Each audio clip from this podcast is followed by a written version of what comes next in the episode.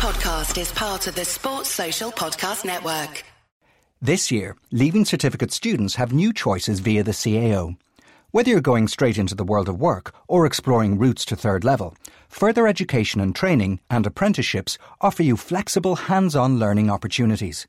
The future is full of possibilities. Whatever your ambition, further education and training and apprenticeships can help take you there. Your future is what you make it. Learn more at cao.ie forward slash options. This is an initiative of the Government of Ireland. Whisper it, but it wasn't that bad a decision, really, was it? Let's be honest.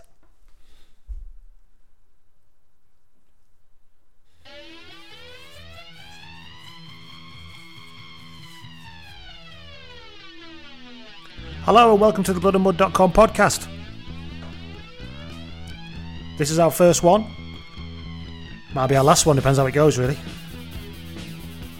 We're going to try and entertain you for the next God knows how many minutes I can make this go on for.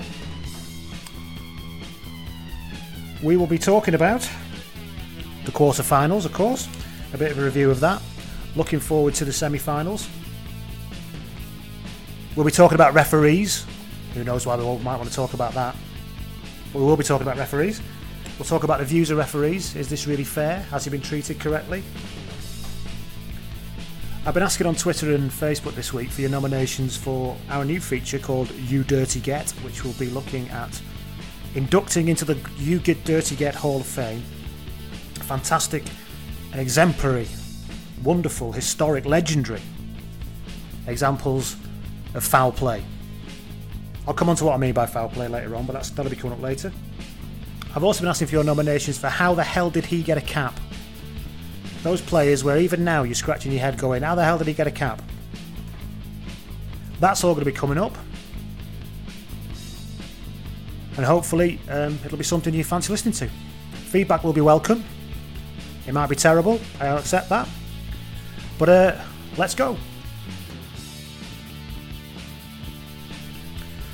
I am your host Lee. I am the owner, editor, chief Haskell hater of bloodandmud.com. You can find bloodandmud.com at, funnily enough, bloodandmud.com. You can also find it at facebook.com slash bloodandmud and you can also find us at bloodandmud on Twitter. I have a number of followers, all of which think I'm probably annoying. And that's not going to stop now either.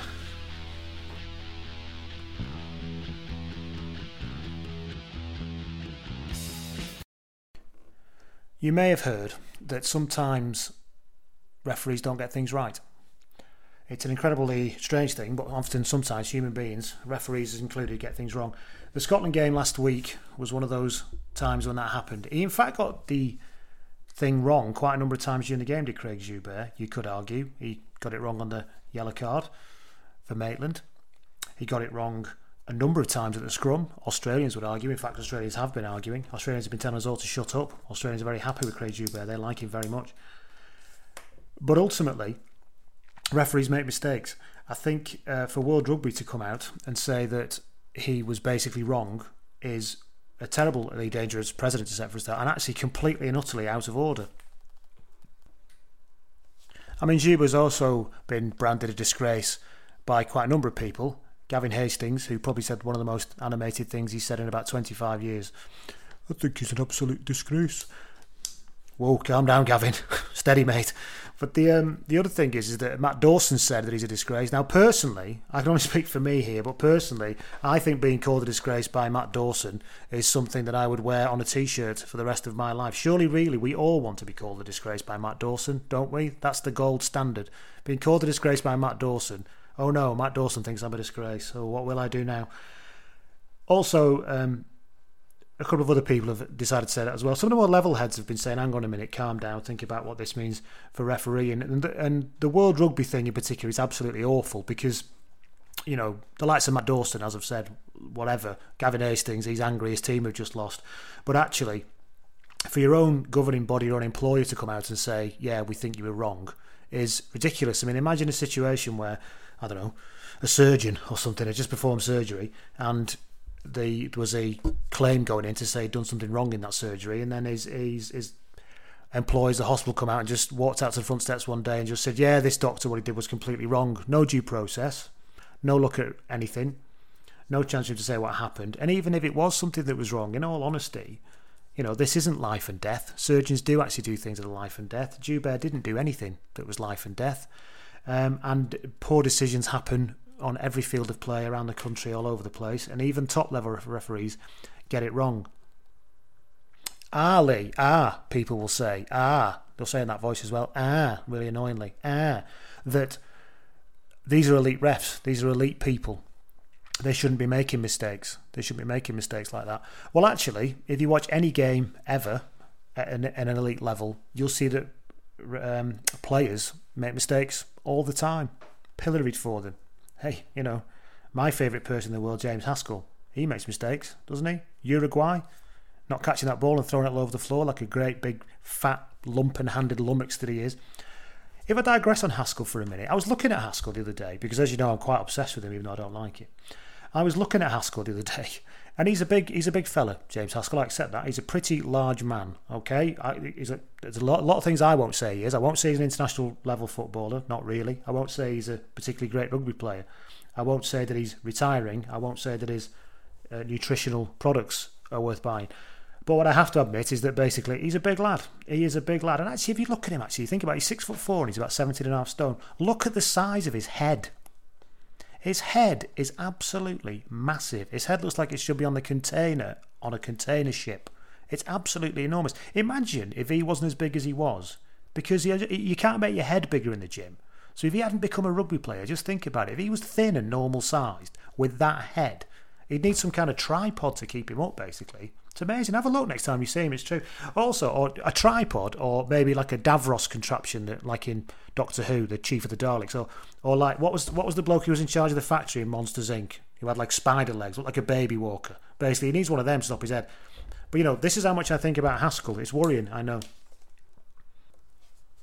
But to come back to my point about referees, you know, they make mistakes. Players make mistakes all the time. They knock on, they drop the ball, they make poor decisions. And actually, when you think about decisions that, that players actually have to make, really, ultimately, a player's got to decide if he's got the ball, he's got to decide whether he's going to kick it, whether he's going to pass it, or whether he's going to run with it. That's ultimately what he's going to decide in which direction, maybe, he's going to decide.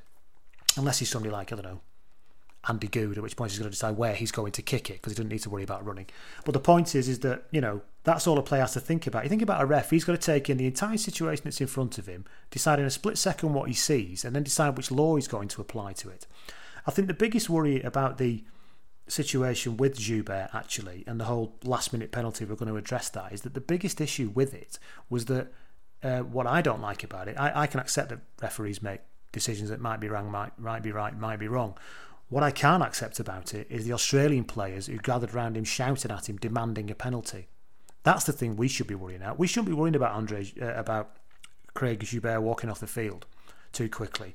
Although that needs sorting. What we should really be worrying about for our game is the fact that a load of players jumped up and down and stamped their feet like Yosemite Sam in a cartoon, demanding it with a Mardy face on to have a penalty given to them.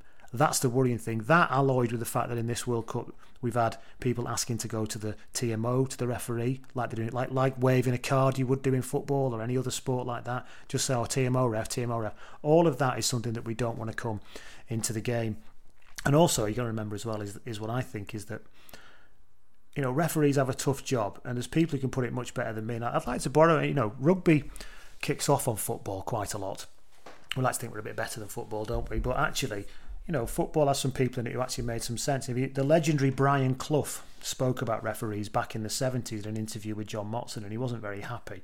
And I think I would probably stick with exactly what he said back in the 70s. I'll play it to you now and see what you think about it. Oh.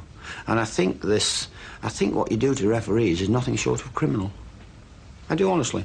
And I think the standard you feel that should be coming from referees at the moment is absolutely incredible. Because I have seen, I've worked in your industry a little bit as a layman, um, and I've looked at one of your machines 24 times and still couldn't get it right. And that's what you do. Yes, but I, I must take you up on one thing there, Brian. Some, it quite frequently proves the referee right. I don't think it's fair to say that every analysis pillar is a referee by any means at all.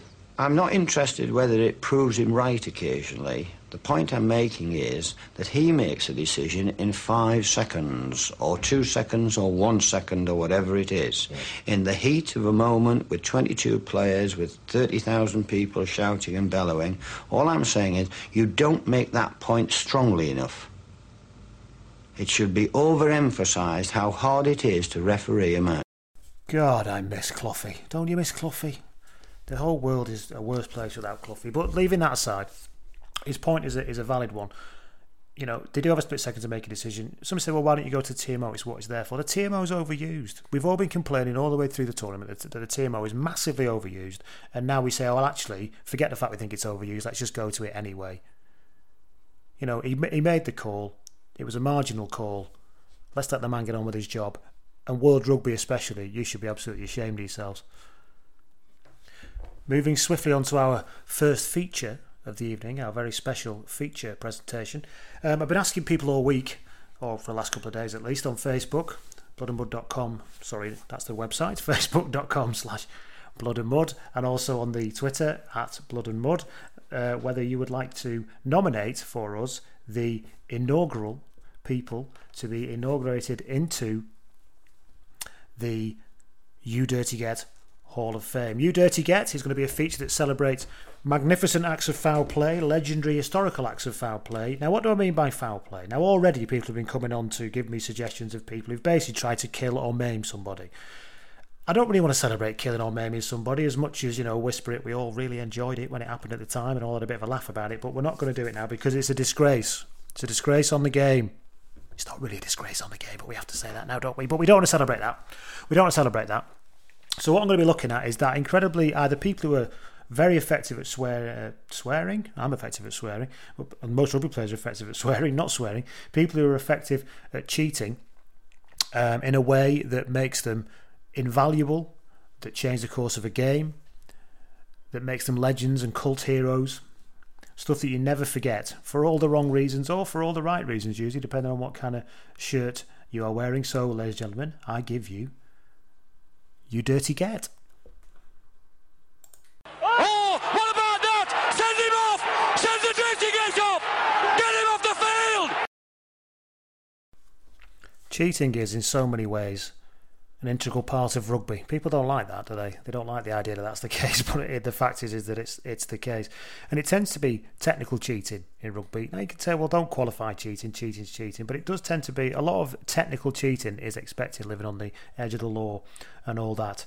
And our nomination for the um, first inaugural inductee into the hallowed hallowed hall of fame of you dirty get is the Leicester Terror, the England World Cup winner, the James Haskell irritator on Twitter recently, Mr. Neil Back.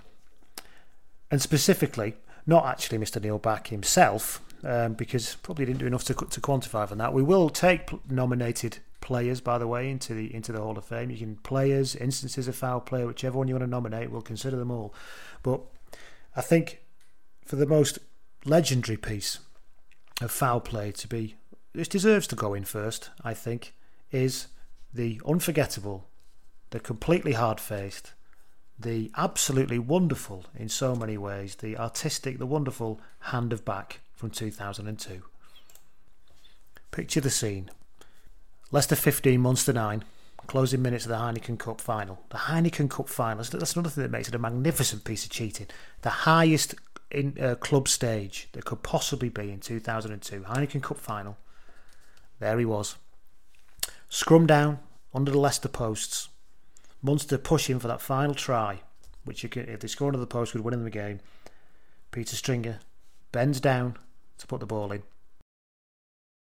Be careful together. Munster that close to the Leicester line. Stringer puts in now. Neil Back seemed to hit that with his hand. Do you know why it seemed that way, Miles? It's because he did hit it with his hand. Cue Peter Stringer, waving his arms around in the air like an angry toddler just had his toffee apple taken off him. Leicester take the ball against the head. Ball is booted away to touch. Time is nearly up. Referee's seen nothing. Could he have TMO'd that now? He probably could have done, couldn't he? He couldn't do it back then, which in a way is bad and good all at the same time. But ultimately, we all know what happened. And Stringer and his teammates still having a go at Joël Jutge. Yes, it was the hand of Neil Back. No doubt about it. So there you have it. The inaugural entry inductee has, uh, has the honour of being the first person into this, what I think will become legendary, will become a hallowed place, like the Rock and Roll Hall of Fame, Baseball Hall of Fame, whatever other Hall of Fame you want to think of. This will be right up there, I'm sure, like putting your hands in concrete on the high street in Grimsby, basically. But it's there, there it is, our Hall of Fame, the You Dirty Get Hall of Fame, the first inductee, legendary, hand of back. That's just typical what it is! Did somebody say best World Cup ever? No? They have. And by God, God damn, they should have done as well. It's the best World Cup that we've had for a very, very, very long time. I just hope, I think we're all hoping that it continues to be that way. Because as you get to the cagey end of the tournament, then it might not be as good as it has been. I think there's a number of things that have helped actually. Tier two nations being so much stronger than they were. You know, tier two nations like England. What? But you know what I'm saying. Tier two nations coming on strong, making actual proper games, and games between tier two nations themselves, as well as obviously the incredible Japan thing, which is not just one, you know, a Rugby World Cup shock. It's a sport shock, any sport you, you, you care to name. I think what people haven't mentioned, I think has got something to do with it as well, is is the weather. God, I'm so British. Well, you know, it's probably the weather. You never know the weather's going to go. But I mean, it typically British say that. But I think it's true. If you think about the first month of the tournament, I can't really remember. In fact, the game, the Australia game versus Scotland, is the first game I can remember where it was raining. I mean, there probably has been games that raining, but in my memory, I can't remember seeing a game and going, "Look, it's pissing down." And actually, which, given it's October and it's Britain, is a shock. And I do think the fact the sun's been shining, it's been mostly dry, and it's not been too cold, has meant that games can actually be played in a way we'd we'd want them to be played. I think the other thing that's really helped with the World Cup being so amazing so far as well is the uh, the tier two nations. I've already mentioned doing very well, but specifically the, the, the way they've got their set piece sorted. You know, rugby's not a game where you can just throw the ball around and hope for the best. You're going to get marmalised. But if your set pieces sorted, and Fiji were a good example of this. You know, they were competitive in most of their games because the set piece was sorted. I think that's true of, of all of them. So that that's contributed towards it. And every week there's been something where you've gone, God, wow, what a game, what a game, what a game. But last weekend in the quarterfinals was just simply outstanding. And in a way, you had kind of two examples or, or the kind of you know both sides of what's made this World Cup so good. New Zealand, France. Let's just deal with that first to get that out of the way. You know, probably the best performance, individual performance over 80 minutes on a team that I've seen for. I can't remember when. Certainly the best performance New Zealand have put in for quite some time. And given that by their standards they were relatively rusty coming into the tournament, they didn't look particularly on fire. And usually they're at their best a year before a tournament. This is Steve Hansen's way, you know, in his completely deadpan manner of basically sticking two fingers up to everybody to say, oh yeah, we're undercooked, are we? Oh yeah, we're not ready, we're a year out. Well, have a look at this.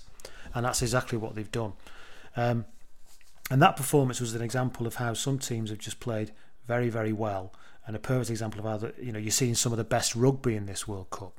That's one thing. Then the other side of it, Wales, Wales's game against South Africa, um, Australia's game against Scotland were examples of how you've seen some of the best games of rugby you know, maybe not some of the best rugby you've ever seen, but the best games of rugby that you're likely to see. And that's one of the things that's been so amazing.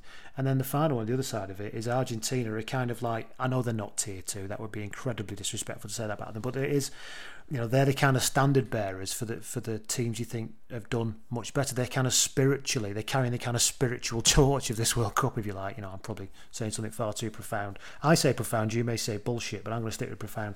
But basically, I think that's what it is. Argentina, this kind of spiritual. You know, that the, they're always perceived as the tier, as one of the tier two nations in tier one if that's probably the fairest way to put it. And them being so bloody good, so adventurous, and so unafraid. Bank of Ireland is looking out for your financial well-being. They want to help protect you from fraud. So whether it's Black Friday, Cyber Monday, or even just plain old Tuesday, be careful online. Don't assume that every text message or email you get claiming to be from a bank, a delivery service, or any company is legit. And remember, Bank of Ireland will never send you a text message or an email with a link asking for your full 365 PIN number or one time passcodes, so don't give them out. Search Bank of Ireland Security. And together this Christmas, we won't let the fraudsters win. Begin. Bank of Ireland is regulated by the Central Bank of Ireland. Oh no, is it everywhere? No, sure, stay and sort that out. We can have dinner another time. Amazing. Whether it's cancelled plans, Need to get in the kitchen and calm down. or the need for a quick, convenient distraction. Introducing Goodfellas Mini Pizzas. Four mini pizzas made with respect that cook in 11 minutes. Goodfellas Minis. Embrace the unexpected. Bray to play rugby has made it that they're kind of spiritually carrying on the Japans who've, who've unfortunately had to leave the tournament, and that is absolutely outstanding. To come back to the Wales game, an incredible game of rugby. Um, Schalk Burger, who I'm pretty sure will be in, will be being put into the You Dirty Gad Hall of Fame at some point in the future. But for now, let's forget the fact that he's you know a craven swine and actually just look at the fact that God, what a game he played in in, in that game and how incredibly Wales played. South Africa, frankly, don't look too good to me. I don't think they're going to go. Uh, they're not going to go well against New Zealand. And I think Wales, for all the heroics and the absolute heartbreaking disappointment, I, am not having it that when they climbed out of their ice baths at whatever time they did that after that game, they didn't look at that France game and see what New Zealand did to them and think, you know what, I think I'll leave that for the next four years. Because there's no way they could have carried into a semi final against New Zealand the injuries that they had and the physical state that they were in. They'd have had to been basically fielding a corgi and a pit pony by the time they got there. It would have been absolutely ridiculous. Um, but what an effort from Wales, though. I mean, they just never ever stopped, did they? The spirit was absolutely incredible. There's still a lot of question marks around actually how Gatland wants to play his rugby. I think that's that's something they're going to have to address. And even though he's quite a magnificent coach, and if he was in charge of England, we might have done a little bit better. I say we. I'm an English person, obviously. Um, you do have to wonder: has Warren Gatland ball gone as far as it can go, really? Because and it's been like this for some time. They they still don't quite. I mean, they had lots of injuries this time. Wales had a great deal of injuries this time, so maybe it's unfair to say this, but actually, they still didn't really change the way they played very much, and they still managed to not quite beat Southern Hemisphere opposition each time they tried. Japan remain the only Northern Hemisphere team to beat a Southern Hemisphere team in this tournament. Would you believe? Um, but what a game that was.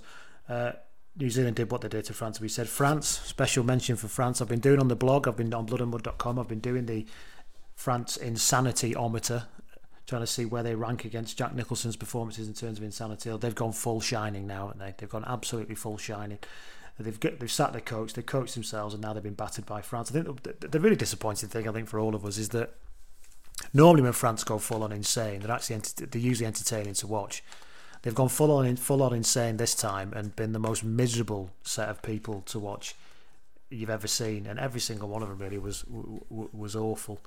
Um, Saint-André will go now. New coach comes in. Not much being held out for hope with him though either, really, to be honest. But we shall see.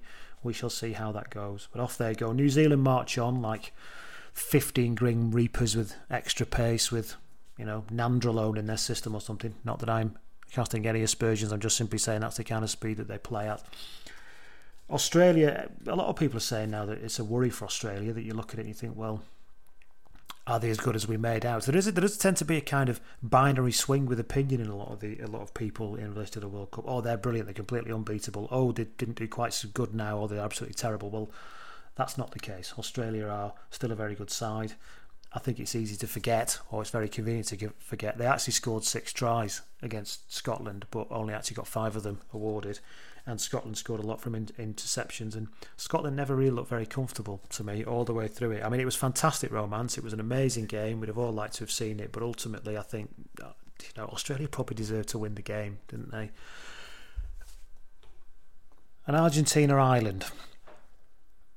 It's very easy. It will be very easy, I think, to sort of say of Argentina, ah, well, you know, they had a lucky game, or, or they're a kind of very romantic team or this is all very whatever and you know they're going to come unstuck at some point but actually i think that would be grossly unfair to them because as much as they you know they were lucky to be well not lucky sorry they were fortunate to be 17 points ahead at the uh, at the beginning you know they got ireland had a bit of a brain fart and let them score and uh, let them through you know weren't defending very well argentina capitalized on it absolutely wonderfully well and that's not something i would kick off about and you could say they won because of that. Well, actually, I don't think that's true because if you look at the middle part of the game, when basically Ireland sorted themselves out, Joe Schmidt coached team, got their head screwed back on, came back into the game, brought it within a couple of points.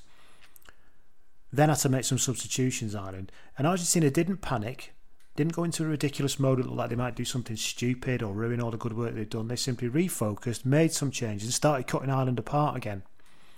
If they were simply just a kind of romance chucking a ball about team, when Ireland started to apply that kind of very deliberate pressure, and I'll be honest, I thought that the organised pressure that Ireland could put on them ultimately would mean that even with Ireland's injuries, Ireland would win. That's, you know, uh, my predictions in this World Cup have been so bad, I'm surprised anybody pays it. Well, actually, nobody ever pays any attention to me anyway. I think they just tune into me to see to go mad about Haskells and say fuck jokes on, on Twitter. But leaving that aside, I do think that um, there's a lot of situ- there is there is the thoughts that they would have crumbled under that, and, and they simply didn't. Uh, whether this is the new coach, the coach you've got some, some magnificent knitwear, so maybe that's you know maybe that's an indicator of how sensible and solid they're they're making Argentina be. But actually, I do think that there's something quite different about this Argentina team uh, this time round, and I think Australia need to need, need to look out. Uh, and when we talk about the semi-finals a bit later on, I'll go into a bit more detail about that. You've got to feel for Ireland. What is it about quarter-finals and Ireland and World Cups? Uh, they had some bad injuries at the wrong time. They still should have had enough to win that game, though. I do think that you know we can all be all proud of the boys and all that kind of stuff. But if I was Irish, I'd be absolutely fuming, to be honest. I mean, credit to Australia, but Ireland had enough to win that game. Absolutely had enough to win that game. And going behind by 17 points that early simply because you couldn't be bothered to get out your line quick enough, because that's really what it was. The line speed wasn't great from Ireland. The defence wasn't particularly good. Is I'd be fuming, put it that way. I mean, I'm already fuming. I'm English, so I'm depressed really rather than fuming. So I can sit here now and say, I know what it's like to be depressed and fuming about a performance. And I'm telling you, I am telling you. At least we can say, well, our coach is, you know, a plank of wood. Well, he's not, but we can say that. But you can't say that about you can't say that about Joe Schmidt. Joe Schmidt must be absolutely fuming himself as well. So onward to the semi-finals. But first, let's do this. How the hell did he get a cap? So, on to our next feature. How the hell did he get a cap? We all know those players, don't we? The ones you look at and you think, I really can't figure out how they're in an international jersey because it almost looks like they can hardly even put one foot in front of the other. Decent players, probably could do a job somewhere. What the hell they're doing in an international cap, nobody knows at all. Usually, they've had a few caps. Some of them have had quite a few caps. We've asked for your nominations all week. Well, I have asked for your nominations all week on Twitter and the Facebook. And there's been quite a few nominations, I'll be honest. It could keep us going for a while as a regular feature, which is good because Christ knows I don't want to think of anything for myself. You're not supposed to do my job for me. That's the whole point of it. So, who is our first person to be in the how the hell did he get a cap? I suggested Barry John Mather. I've written about Barry John Mather on the on the blog before. He was part of the Clive Woodward revolution. He played famously in the game when uh, Wembley when Wales uh, managed to win in the last minute and broke English hearts in the Grand Slam for yet another year. Uh, but he's been written about on the blog. I don't want to go over that again. But he was a classic example of the uh, rugby league uh, disease. Some people think it was a disease. It's not a disease, but the, the idea that you want people to come over from rugby league because they can do a job. Barry John Mather was a weird one anyway. I'm going to talk about him anyway. I said I'm not going to talk about him. I'm talking about him. He was a weird one, Barry John Mather, because he wasn't actually, he wasn't a Jason Robinson once in a lifetime um, talent. He wasn't anything like that. He wasn't like, you know, Burgess. For, we can discuss Burgess. I know we can discuss Burgess. I'm not going to do that. But Burgess is a kind of once in a generation talent in many ways. Barry John Mather was never that. Why the hell he was fast tracked in? I think it's because he was big. And it was a time when centres weren't too big back then. Uh, but anyway, that didn't work. But it is another England person that we're going to be looking at this time. And that is the legendary lump of not much good, which was a, Ayoola Erinle. Erinle, remember, had two England caps, one as a substitute in the autumn internationals in 2009 after he'd left Wasps and Leicester and gone over to Biarritz. Now, Erinle was, he really was useless. It was amazing. I mean, he was, you know, a professional rugby player, but it's all relative, and he, he was useless. And he, he came as a sub against Australia, and then he started against the All Blacks. It was part of that time when a lot of Leicester centres or ex Leicester centre seem to get England caps. Dan Hipkiss, remember Dan Hipkiss? He could be in here as well, to be honest. But let's throw him in. We'll throw Dan Hipkiss in as well. Why not? Hear, there you go. Two people are going in this week. Ayoola Erinle and Dan Hipkiss. The, So, but we're, we're focusing on focusing on Ayoola Erinle at the minute. Yeah, he started against the All Blacks. In fact, he started alongside Dan Hipkiss in that game. Uh, it was in that back line. In fact, was a, a Erinle, Hipkiss, Cueto at fullback, uh, Matt Banahan, and, and Ugo Monye. that is absolute filth, isn't it? oh God, we think we got it bad now as England as England fans. And, uh, of course, and then when they moved on, uh, we got Shontayne Hape, which was uh, you know, oh. In fact, thinking about it, I think I might just throw that entire three quarter line into the how, how, the hell did you ever get caps? So there you go. Erinle, Hipkiss, not Monye actually, to be fair to Monye, Banahan maybe, but not Monye. But yeah, that's a fairly a high percentage of what the hell were you doing playing international rugby were on the field that day. Good lord. So there you go. How the hell did he get a cap? Ayoola Erinle, a massive lump of a centre for Leicester, who then went to Biarritz. And I'll tell you he got a cap. It was that time for England when anybody seemed to get a cap in the centres. And to be honest, even into this World Cup, anybody seems to get a cap in the centres, don't they? How depressing. How the hell did he get a cap? And so here we are, getting down to the business end of things in the semi finals of the World Cup this weekend. Two huge games New Zealand versus South Africa, and of course, then Argentina versus Australia. Um, who's going to win? Hard to see anything but a New Zealand win, to be honest. They can't actually play that well again they can't play as well as they did against France. No team can play that well again, regardless of who they are. However, what I will say is that even if they play at 70% of the way they played against France, they're going to beat South Africa, mainly because South Africa don't have much about them. Anything beyond the 12 shirt's no good. de Allende's brilliant but doesn't pass much. I mean, his power's amazing, but he doesn't pass much. Kriel again runs, doesn't pass much. le Roux doesn't look to be on great form to me either. Burger has, you know, has been as uh, as good a player in this tournament as anybody that's in the tournament, but he's not going to come up against a half-naked Welsh team again. He's going to come up against Kieran Read and Jerome Kaino and Ma'a Nonu and the rest who are going to be a completely different proposition altogether. I think it's going to be quite a comfortable New Zealand win. I think South Africa probably sat on their own looking at themselves thinking we've done pretty well to get this far, that'll do. I think they'll be quite pleased. Well, they won't be pleased, but I think they'll be satisfied when they look back on it and this New Zealand team are just going to win. They're going to win quite comfortably, I think, 10 to 12 points, I would say. The other game, Australia versus Argentina, it's um, trickier to call, I think. I think Argentina surprised everybody last week. It is trickier to call, but also, you know, Argentina have got a chronic record against Australia. Having said that, they've got a chronic record against everybody who's a big team, really. So it's perhaps unfair to judge them on the past. They look a better team now than they have done for some time. This is going to be a, they're going to be up for it. I think there's no doubt about that. I think you're only going to see the emotions that are all over the place. Diego Maradona might turn up again. Let's be honest. He might hand out some drugs. No, I'm only joking, but he might um, inspire them. The whole nation will be behind them. This is a huge, huge thing for them.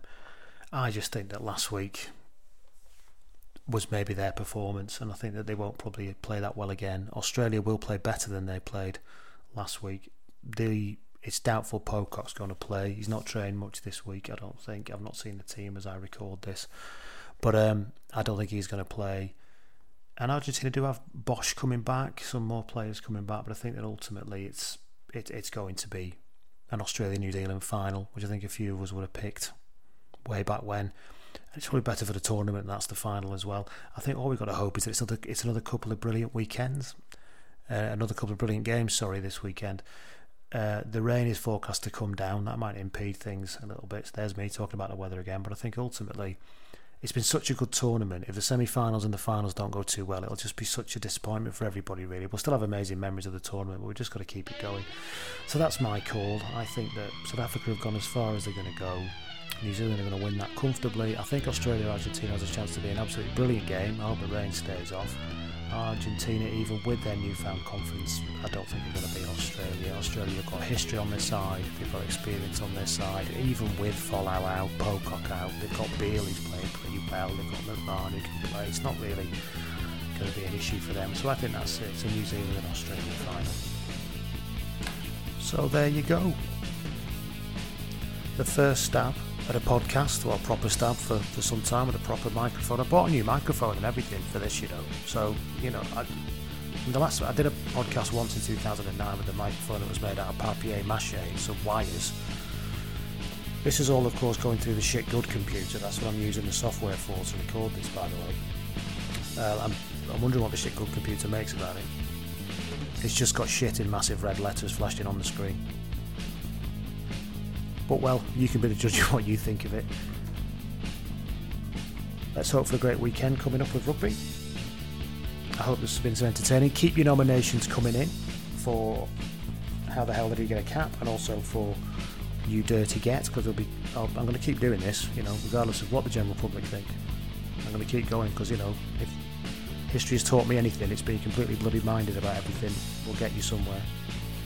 I'm very much like James Haskell, really. Maybe I'm a lot like him. Maybe that's maybe that's what the problem is. My head's not as big as his though. I'm a normal sized bloke with a normal sized head. Well, it's above average head, really. Anyway, thank you very much for your company. I've no idea there's any company out there, of course, because this thing doesn't even go out live, but hopefully at least three of you have listened. I'll be back next week to talk about how the semi finals went. And until then, have a lovely, lovely time. See ya.